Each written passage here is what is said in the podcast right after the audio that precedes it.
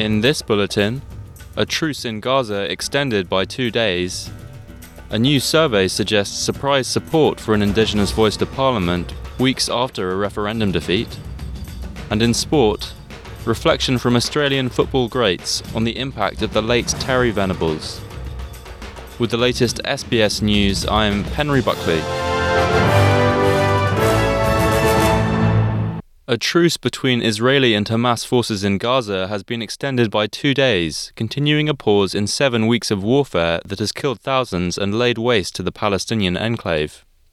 Hamas has confirmed it has agreed to the extra time in negotiations with Qatar and Egypt, who have been facilitating talks with Israel. The extension follows statements from the Palestinian Authority warning that a cessation of the ceasefire between Israel and Hamas in Gaza would result in the conflict becoming twice as deadly as it already has been. The authority's foreign minister, Riyad al Maliki, says the movements of people in Gaza since the conflict started have to be considered. Si vamos if we see the continuation of the war tomorrow, that means that the number is going to be double because the concentration of the Palestinian population is now double. They are all concentrated in the south of the Gaza Strip, two million of them in half of the graphic territory of the Gaza Strip. Any Israeli attack, instead of killing one child, is going to kill two.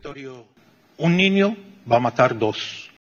A new survey suggests a majority of Australians believe Indigenous people should have a say on matters that affect them, weeks after a referendum comprehensively rejected the Voice to Parliament proposal. The Australian National University Tracking Survey of 4,200 voters since January has found 87% believe First Nations people deserve a voice on key policies and political decisions. More than 80% of those surveyed also believe Australia should undertake a formal truth telling process. Survey co author Nicholas Biddle says their findings indicate it was the model proposed in the referendum that proved unpopular. The High Court will hand down its reasoning today for its immigration detention decision that forced the government to release 140 people into the community. The government has now allocated $255 million towards enforcing strict visa conditions on those released, changes that have been approved in the House of Representatives overnight. Opposition leader Peter Dutton has told the chamber the government should have waited for the High Court's reasons before passing the bill, while independent MP Kylie Tink said she thought the bill had been rushed.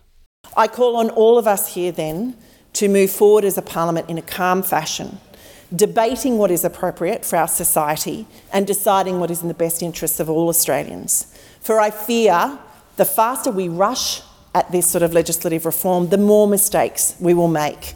The High Court ruling gives us an opportunity to hit Control Alt Delete on our detention system in this country, and that's exactly what we should do. A new survey shows more families in higher income brackets are starting to feel financial stress. The survey from the National Australia Bank shows 41% of individuals classified as higher income earners reported financial hardship across the September quarter, up from 33% in the previous quarter. Financial hardship is defined as a failure to meet some kind of financial obligation for a period of time. Australia's worst loss of life in maritime history has been commemorated nine months after the shipwreck was found and 81 years after its sinking. Dignitaries, including Prime Minister Anthony Albanese, have attended a service at the Australian War Memorial to remember the 980 Australian troops and civilians who died when the Japanese passenger vessel, the Montevideo Maru, was sunk in 1942 by a US submarine. Mr. Albanese has told the gathering the families of those killed spent years trying to have their loved ones acknowledged. We are celebrating uh, the lives of those uh, who were lost uh, on the Montevideo Maru, uh, but we're also uh, celebrating the continuity that's there from the relatives and families who are here. To sport, tributes are still flying for football legend Terry Venables, who has died at the age of 80. Former Socceroo Craig Foster has hailed Venables as one of the most influential figures in the history of the sport in Australia. Venables is well remembered for his tenure as Socceroos coach in the late 1990s, during which the Socceroos nearly qualified for the World Cup for the first time since 1974 famously falling at the last hurdle against Iran in 1997. Foster, a midfielder in that Socceroos team, says he will never forget Venables' impact. He enabled all of us to be able to understand the game more deeply and to see the game unfolding between us. From my uh, position, it, it, made the game so much easier. Uh, but he was also uh, a lovely, lovely man. Uh, he was loved by so many players who played under him. And ultimately, despite what happened in 1997, um, he had a really strong impact on one of the most important generations in the history of Australian football. I'm Penry Buckley. This is SBS News.